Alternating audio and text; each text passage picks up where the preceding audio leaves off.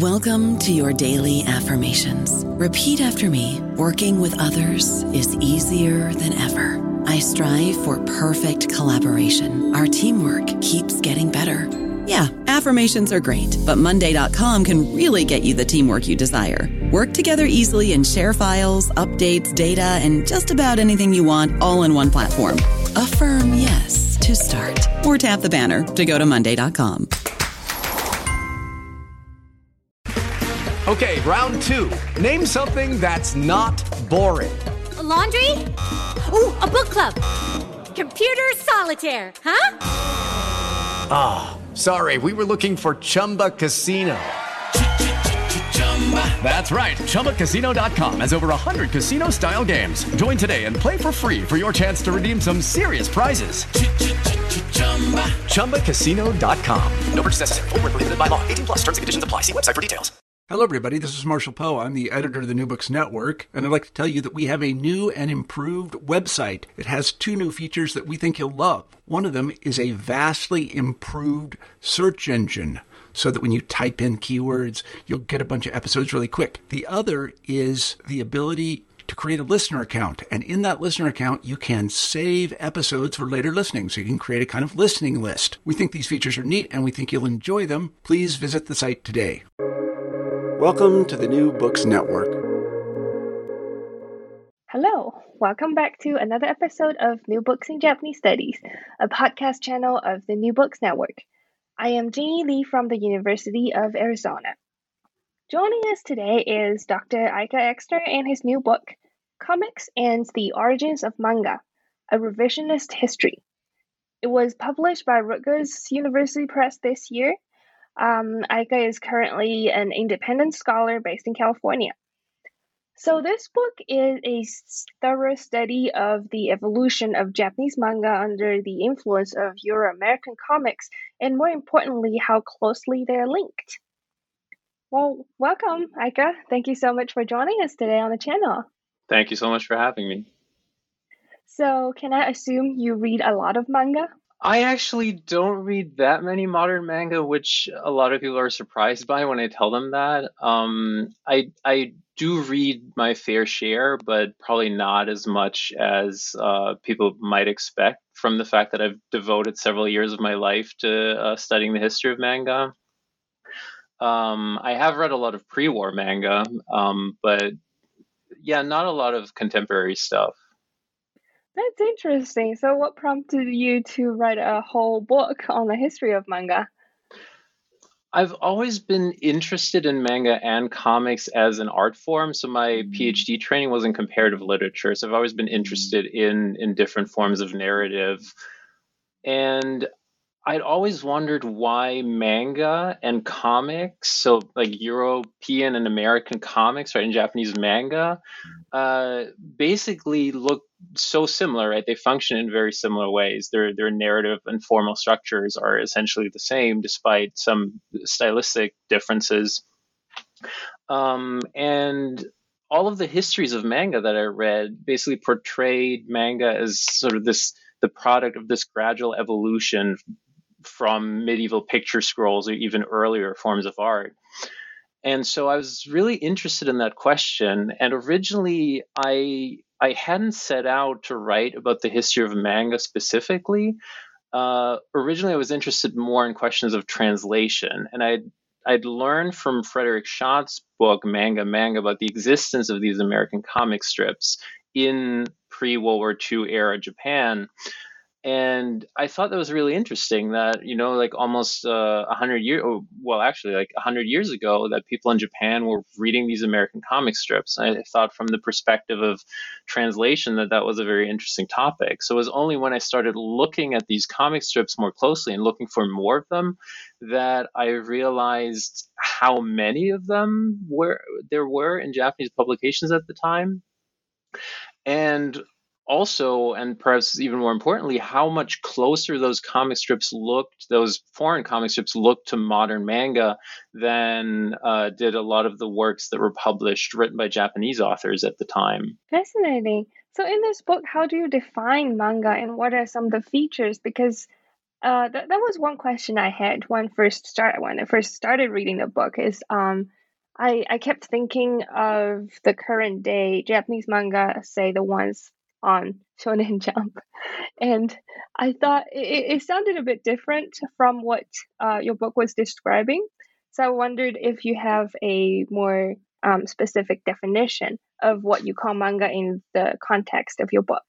Yeah, that's an excellent question, and that's a I think a huge problem in the historiography of manga is that the term is often left undefined. And the reason why that's a problem is that the word actually has meant all these different things. So before the word anime, for example, became widely adopted in Japan, anime was just called manga right? But when today people say manga and are talking about manga, they're they're not talking about anime, right? They're usually talking about comics specifically. And then of course you have the Hokusai manga. So during Hokusai's time, the word manga actually meant something very different. And a lot of times, the this connection of the word itself, so the fact that the Hokusai manga and also works by other artists at the time were called manga, um, a lot of his his stories of manga try to portray that as sort of a connection between modern manga and works by artists such as Hokusai. But the word manga actually went through a transformation in meaning. So there is no actual connection between Hokusai's works and modern manga. So one of the things that my book addresses is how the word manga actually came to describe comics primarily. And of course the the word manga even when it when it started to describe comics it also meant graphic narrative more broadly, such as picture stories, which were more text heavy.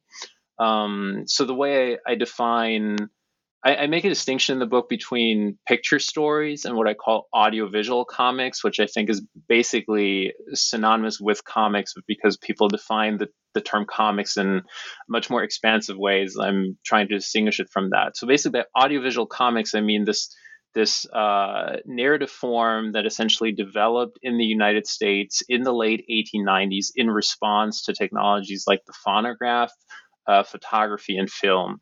So, with the appearance of these technologies that could capture motion and sound, you see the appearance of first pantomime cartoons, these multi panel cartoons that uh, essentially depict something without having to narrate it right? You see these short stories, usually four panels, sometimes more, sometimes less, sometimes only three panels, or even two, that depict sort of these these brief vin- vignettes um, without needing narratorial explanation, which was a huge difference compared to previous works of narrative. So, if you're familiar with the the picture stories in Europe, for example, by by um, artists such as Rudolf Töpffer or Wilhelm Busch, um, those were very text heavy. So you always had an external narrator explaining what was going on, and the images kind of illustrated that story rather than narrating it primarily. So when you look at most of the works in sort of the early to mid 1800s in Europe, and then also the United States, and, and also Japan and other countries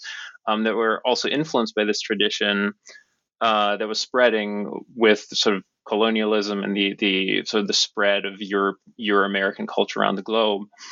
Um, the the innovation basically of pantomime cartoons where something was just shown to you as opposed to narrated then later enabled the creation of what I call audiovisual comics, where the audio component was added.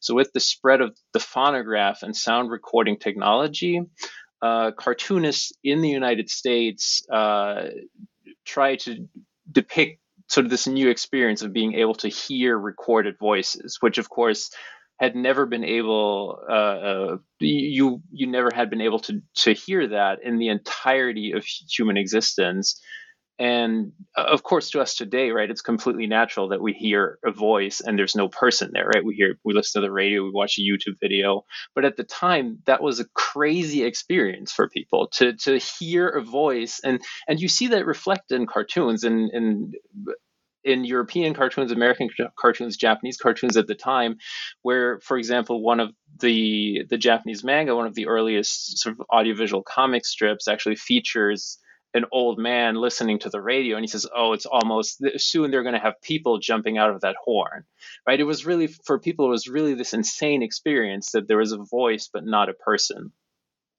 And so around 1900, in the, the late 1890s, American cartoonists made jokes about this. So almost all of the cartoons that featured some kind of sound were about this experience of hearing voices without having a person there. And so gradually, these jokes uh, led to the the incorporation of sound as a regular element into works of graphic narrative. And so that is essentially how modern comics so the, the basics of modern comics right? Where you you don't need a narrator to explain what's going on. You just have characters actually addressing each other talking to each other directly. And so that developed in the united states and then exploded in popularity.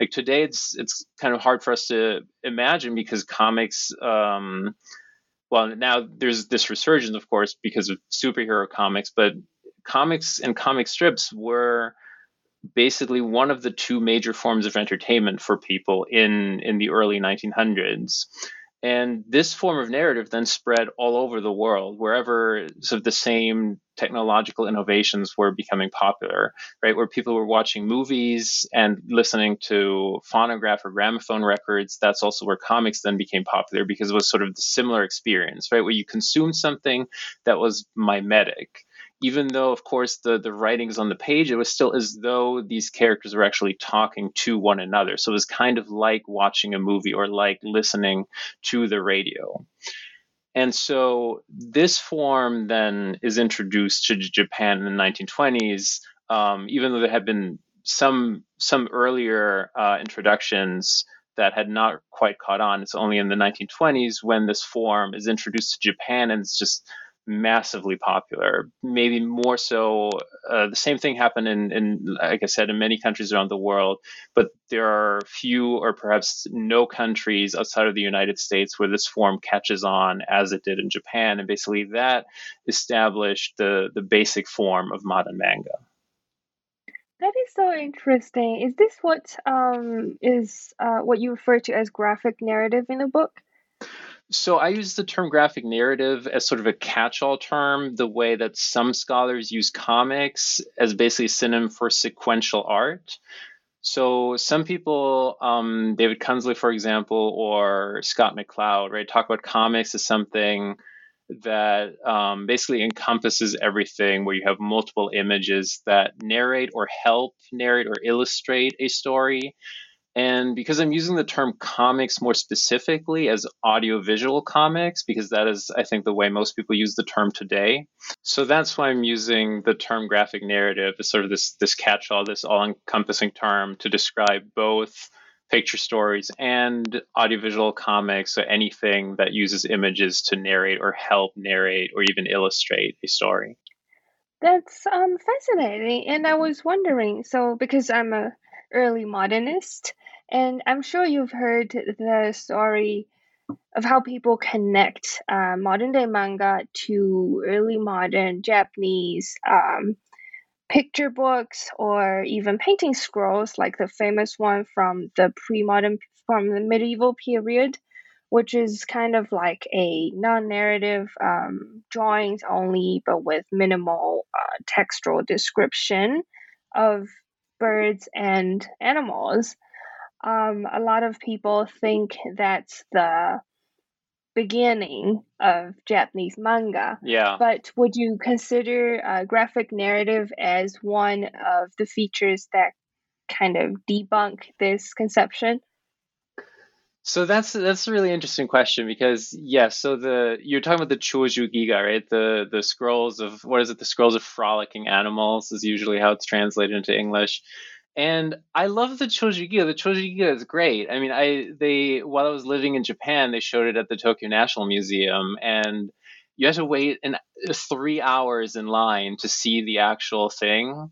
Um, and then you you had to very slowly walk past it while the security guards were hushing everybody, shushing every uh, no hush um, hurrying everybody along to make sure that that the line wouldn't be much longer than three hours and then uh, they actually split the thing into two parts. So if you wanted to see the second half, you had to come back and again wait in line for three hours, and which I did. So I've spent like ten hours of my life just to to look at the Choju Giga in total. Um, and uh, it is a wonderful piece of art, and it's it's the style is very timeless, which I think is partly why people are so quick to connect that to modern manga, because it really looks like something you could draw today, and it would still be be seen as something that is that is current contemporary essentially. Um, and well, let me let me start in a different way. So the the theory that the Choju Giga is an early manga that was actually started in 1924 by a manga artist who sort of wrote the first book length attempt at a history of manga. And uh, even he said that there's no there's no actual like linear connection between the Choju Giga and other forms of art that he considers manga. Uh, but after him, basically every subsequent or almost all subsequent histories sort of made that claim. And then, of course, for you have people like Tezuka Osamu, for example, who then actually also incorporates a scene from the Choju Giga into his manga, which then even makes it look even more like there's a connection. I mean, there is a connection, but it's sort of retroactive, right? It's people in modern times looking at the Choju Giga and calling it a manga, but there's nothing, there's no line essentially that you can trace from the Choju Giga, right? It's not like there were these picture scrolls, then gradually incorporated speech balloons or something like that, right? And I'm always very frustrated with these histories of manga that essentially go Choju Giga and then Hokusai manga and then Tezuka Osamu as though there's like this this kind of tr- transition between those three but there's really there's no transition from the Choju Giga to like Hokusai's manga and then as I already mentioned before there's no uh, sort of linear connection between the Hokusai manga and modern manga either uh, so it is that yeah that that is a, a somewhat frustrating aspect of a lot of manga historiography but even so it's it's not just me that's that's claiming this out of nowhere. Even the the curator of the exhibition of the Choju Giga exhibition uh, in the the exhibition catalog actually wrote an article about whether the Choju Giga is a manga or not, and he very clearly says no. He says there, there's absolutely no connection, and actually looking at the Choju Giga as a manga and, or trying to see it that way may actually lessen your appreciation of it because that's simply not what it was. And if you look at it as a manga, you're basically not accepting it on its own terms. And I think that's that's a very valid uh, point. Well, thank you for saying that. I will definitely bring what you said to my students and show them how they should not be connecting the dots this way. now to return to modern Japanese manga, um, I'm curious. So you mentioned um, as early as uh, 1924 there were there were already manga. Um, when they first appeared, I guess when they first picked up pace um, as a part of popular culture, what forms did they usually take? Like what platforms were they published on, and who were the main audience?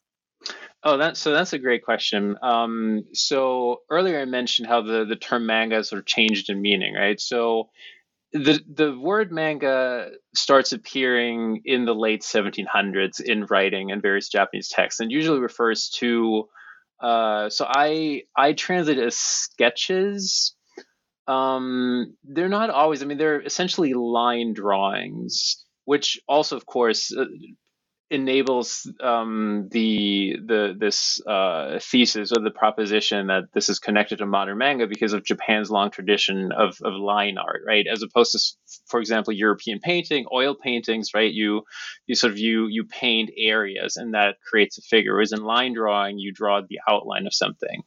And Japan has a very long tradition of line art, going back to the Choju Giga and even before that. So that that makes it very easy to to see to look at something like the Choju Giga or the Hokusai manga and think, oh, this looks kind of similar, right? Because it's all line art.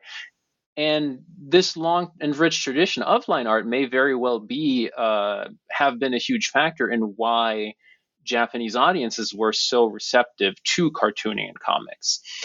But so this term in the the late 1700s and early 1800s meant sort of these kind of sketches. It was probably used kind of um, self-deprecatorily. It was like this is not like super great art, right? It's like a, a loose sketch, and there's a whole uh, etymology behind the word manga that may go back to the Chinese name of a bird that sort of used its beak to sort of draw lines on the water in sort of more or less random ways.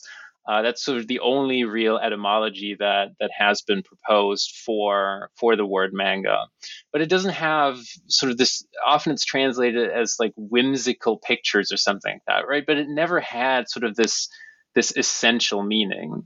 It was probably a word that that was picked up in some way. It, it meant something that was sort of like rough, like sketches or out like line art. And so it's really only in the 1890s then when a cartoonist by the name of Imaizumi Ippyo uh, who actually went to San Francisco to study cartooning. So he was trained, or at least wanted to be trained, as a as a cartoonist in in sort of American styles.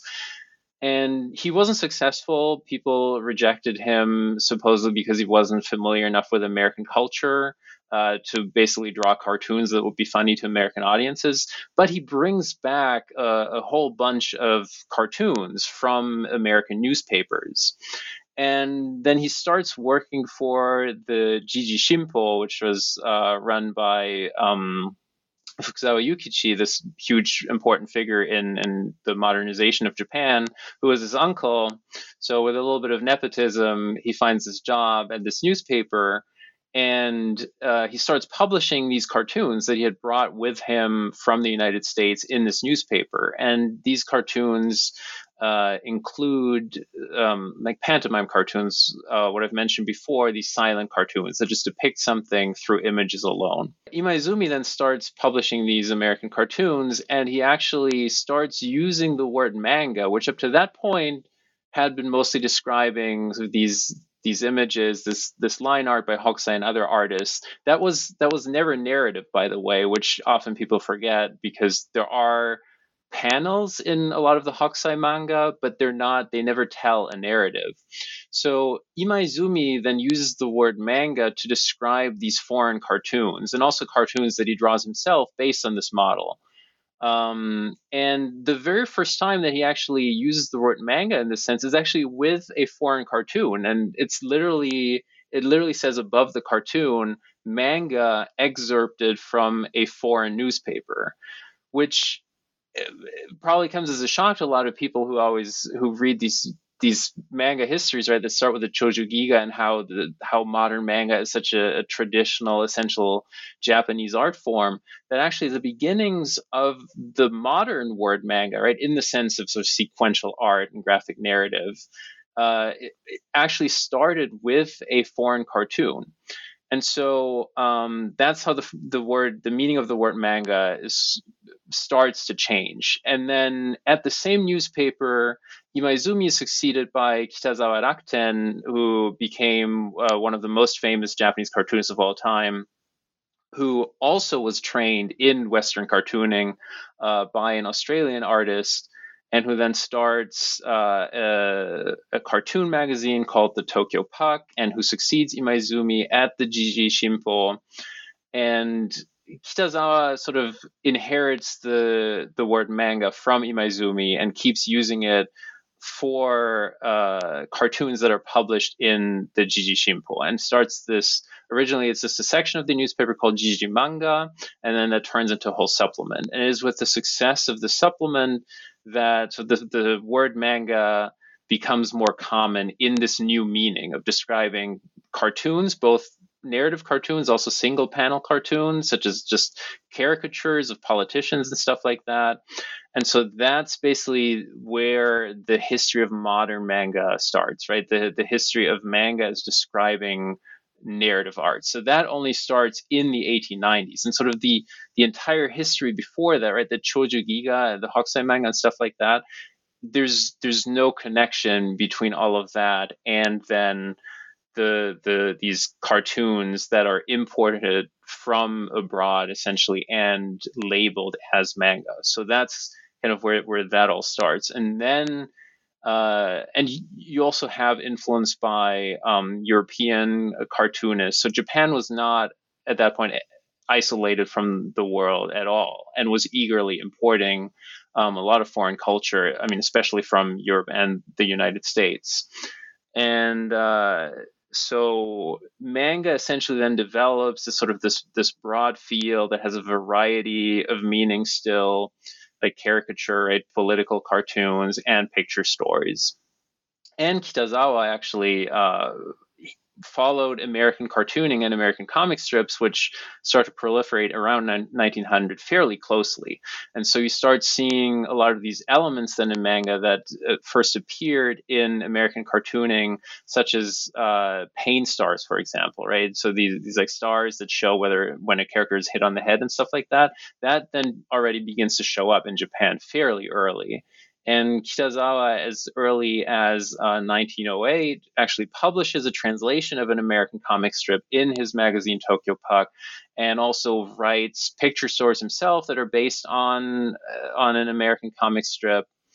And so the from the very beginning, right, you have this this strong influence from abroad that then is incorporated sort of into the the Japanese publishing landscape in, in newspapers and magazines.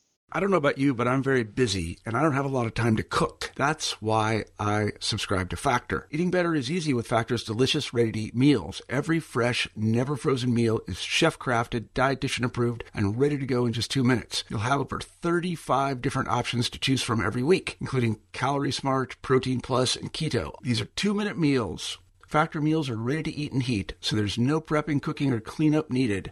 They're flexible for your schedule. Get as much or as little as you need by choosing your meals every week. Factor is the perfect solution if you're looking for fast, premium options with no cooking required. Sign up and save. We've done the math, and this is important. Factor is less expensive than takeout, and every meal is dietitian approved to be nutritious and delicious. Head to factormeals.com slash NBN50 and use code NBN50 to get 50% off. That's code NBN50 at factormeals.com slash NBN50 to get 50% off. That's so interesting to hear because nowadays Japan exports so so many manga works every year and it's basically a cultural icon of Japan. So when Japan first started importing these works from European European countries and America, um, which is a major point that you uh, make in the book, is the close connection between Japanese manga and those from uh, Euro American culture. So, what um, changes did Japanese manga artists have to make to adapt to a Japanese audience? That's a yeah, that's a very fascinating question. So um, basically up to the 1920s, right, when manga sort of starts to, to flourish as sort of uh, the the broader field of cartooning, and you have people writing these or uh, drawing these um, single panel cartoons and multi panel cartoons, and then the 1920s, 1923 to be precise, is when so the the floodgates break open, and you have this rush of publications that eagerly import uh, foreign comic strips, especially American ones. When uh, a tabloid newspaper called the Asahi Graph uh, starts publishing George McManus's comic strip Bringing Up Father, and that becomes a huge sensation. And uh, what was really amazing to me when I started researching this is that Bringing Up Father was actually the longest running manga in Japanese history up until World War II. And that that is a fact that for some reason is just omitted from all manga histories. And uh, even on the part of, of Japanese scholars who are generally more familiar with um, with the pre-war history of manga, or at least a lot of Japanese histories of manga are more detailed in that regard. Bringing Up Father is often portrayed as something that was introduced, but not introduced in the sense of imported, but as shokai sareru, like something that is sort of showcased, as though the Asahi Graph is like, look, look at this this comic that Americans are reading, but it was hugely popular in Japan, and you find ads featuring the characters. There was there was a stage play, so people were and, and the ads are found everywhere basically in, in all newspapers, whether they featured the strip or not. So based on that is evident that basically in the 1920s, almost every Japanese person knew of this comic strip. And again, it was the longest running manga, and it was called a manga too. So it was these a lot of these strips said gaikoku manga, so like foreign manga or America or Beikoku manga, so like American manga. And uh, so because Bringing Up Father was so popular, all of these other Japanese publications then rushed to to also have an American comic strip because Bringing Up Father was so popular.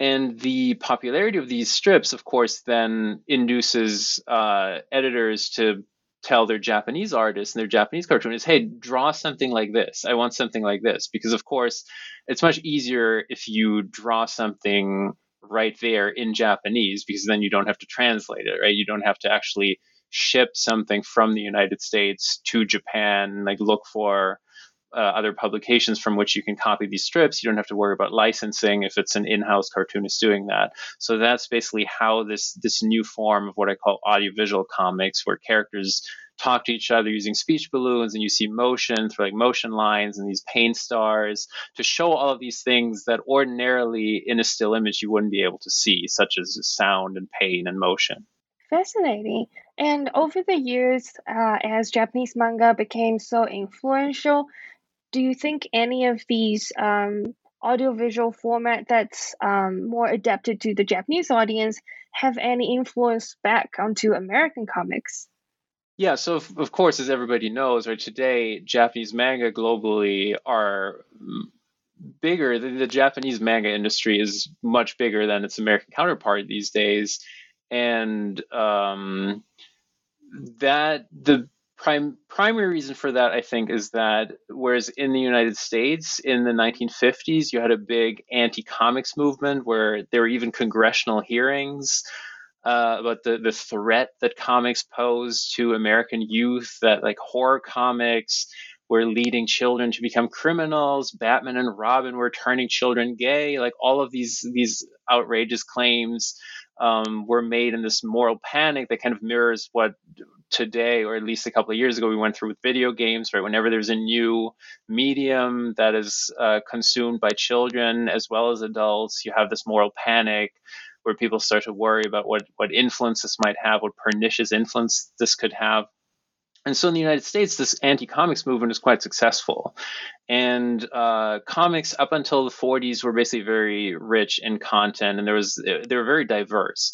But then because of the comics code, which the comics industry adapts to prevent official censorship, you you have basically uh, blood and crime and sex and drugs. All of that becomes taboo. So that disappears from comics, which basically means that it's very hard to tell of more mature stories using comics. And so that's why American comics then becomes mostly superheroes, right? Because in superhero stories, no one ever bleeds, right? No one ever dies.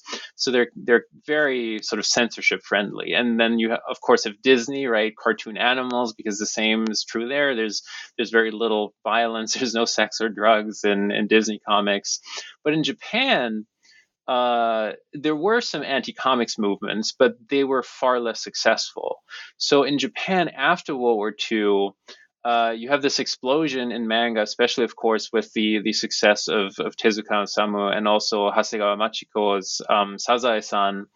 Uh, that sort of lead comics to to prosper and flourish in Japan in ways that uh, basically were completely curtailed in the United States due to the anti comics movement. So it's really in the 1950s when comics in Japan begin to overtake American comics, and that's then why starting in the in the late 1970s and then the early 1980s, when sort of American comics artists and audiences begin to discover Japanese manga. And of course, at that point, the the close connection between the two, right? That originally they were actually the same thing. That the the most successful manga in pre-war Japan were essentially American comic strips, and that that's kind of the the the what I would say the main origins of modern manga.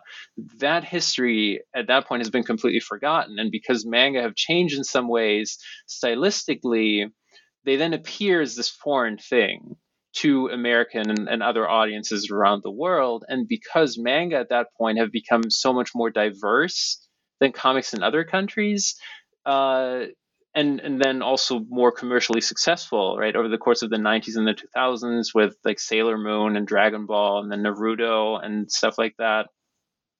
That uh, comics artists in other countries start adopting stylistic influences from manga. So the the the direction of influence completely inverts. Right? Whereas originally Japan was eagerly taking in all of the elements of American comics, and now it's American comics where sort of the, the eyes start getting bigger, right, and like the the facial shapes are more simplified, and sort of American artists, uh, mainstream artists, are often trying to make their their works look more like Japanese manga.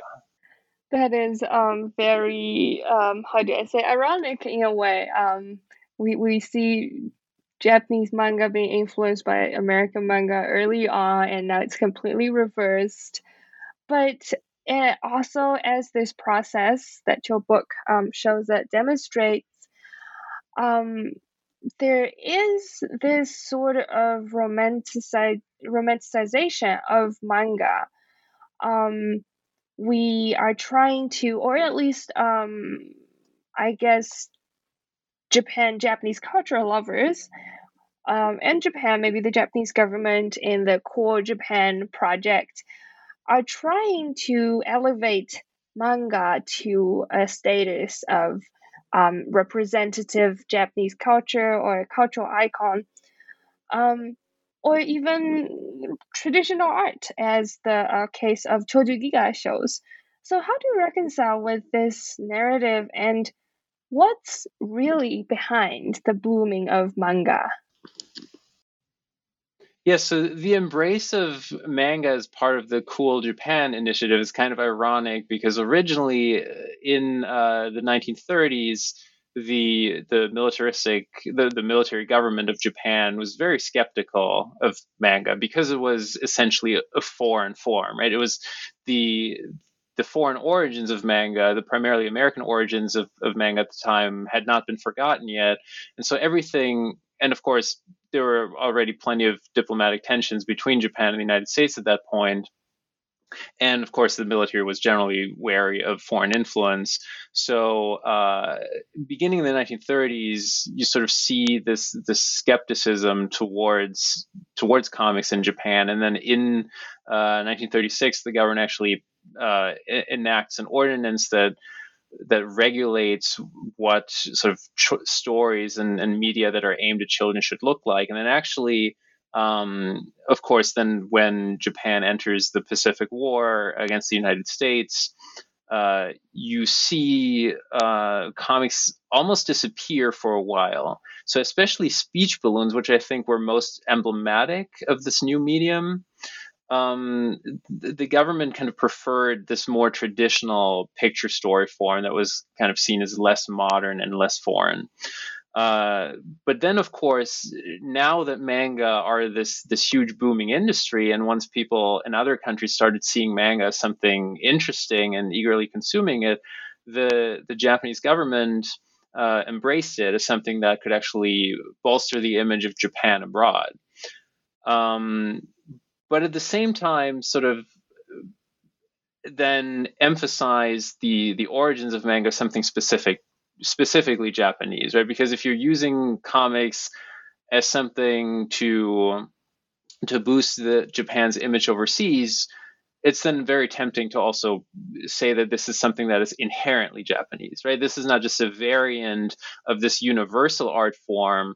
This is something that's specifically Japanese, that's traditionally Japanese. And that's also when the government starts teaching this connection between modern manga and Hokusai and the Choju Giga to middle school children. And there are curricular guidelines enacted by the Ministry of Education in Japan that specifically mention these picture scrolls and then manga by artists such as Hokusai as early forms of manga. So this is actually that is something that is now taught in school to Japanese people. So it's very hard, which is part of the reason why I why the the subtitle of my book is a revisionist history because a the way that the history is portrayed is revisionist in that it seeks to sort of eradicate uh, from history the the actual process by which modern manga developed and sort of substitute this what I think is a mostly misleading history of, of these ancient origins of manga, something that's developed over hundreds of years. But then also, of course, my book is trying to revise that official history. Um, yeah, did I did I get off track? Did that answer your question? No, yeah, that makes perfect sense. Um, we see these revisions of history going on everywhere, and it's just um, funny that it's happening to manga when um, when we have scholars of say pre-modern Japanese literature trying to cut ties between the between Chojugiga and manga, whereas official history textbooks are trying to reconnect them.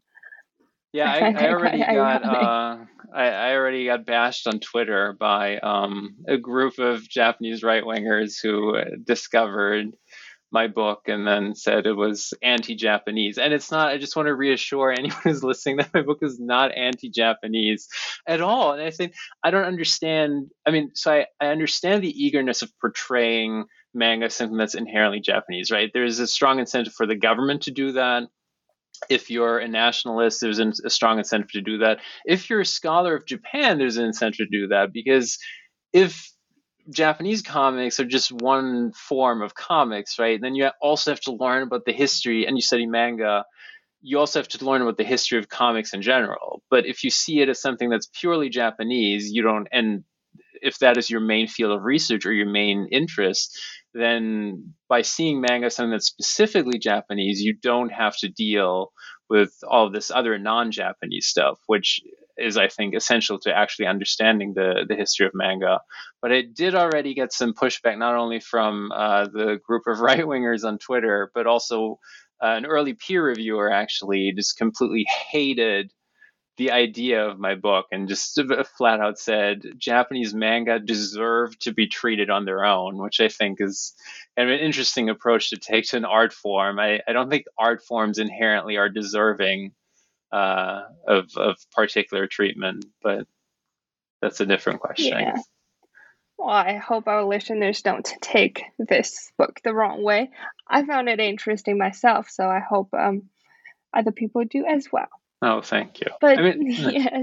I do think it's it's an incredible success story. I mean, it shows the how immensely creative Japanese artists were, and I think it's a it's really fascinating. I think great that even already a hundred years ago, right? This was a global culture.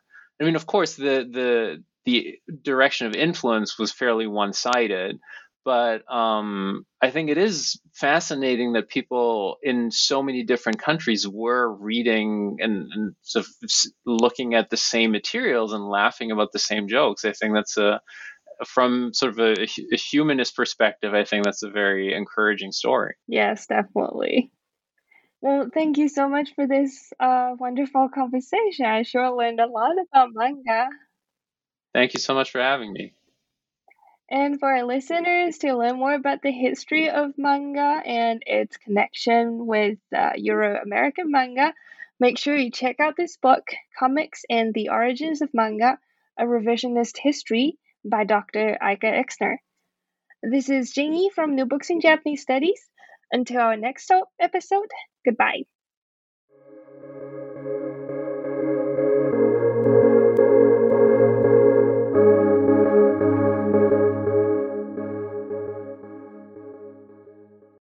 Lucky Land slots, you can get lucky just about anywhere. Dearly beloved, we are gathered here today to. Has anyone seen the bride and groom? Sorry, sorry, we're here. We were getting lucky in the limo and we lost track of time. No, Lucky Land Casino, with cash prizes that add up quicker than a guest registry. In that case, I pronounce you lucky. Play for free at LuckyLandSlots.com. Daily bonuses are waiting. No purchase necessary. Void where prohibited by law. 18 plus. Terms and conditions apply. See website for details.